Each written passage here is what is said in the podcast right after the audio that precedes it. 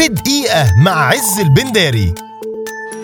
السويد أو زي ما بيقولوا عليها سفيريا وعاصمتها ستوكهولم واللي هي متقسمة على 14 جزيرة واللي بيقدر عدد سكانها حوالي مليون نسمة من أصل 10 مليون و250 ألف نسمة. السويد هي خامس أكبر بلد من حيث المساحة في أوروبا 70% من البلد متغطية بالغابات واللي أكترها في الشمال. وعلشان كده هنلاقي العاصمة تقريبا في النص وثلاث أرباع الشعب ساكنين في الجنوب. ولو بتحب السفر عندك فندق التلج وهو أول فندق من التلج في العالم واللي تم إنشاؤه سنة 1990 في شمال السويد وهو بيكون مفتوح من ديسمبر إلى إبريل من كل سنة. ومن أشهر الشركات السويدية شركة أيكيا واتش ان ام و Spotify و Skype و Volvo باشا ابن عمي عنده تريلا Volvo. ابن عمي عنده تريلا Volvo يا باشا.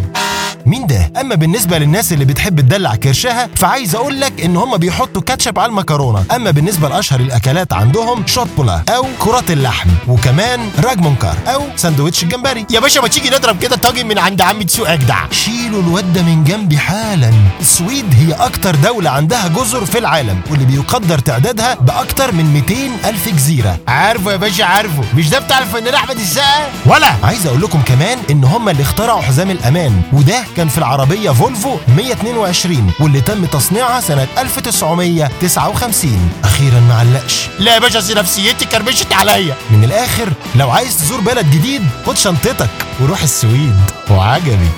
ادعمونا ب like و subscribe وقولوا لنا في ال comments عايزين تشوفوا إيه في الدقيقة الجاية.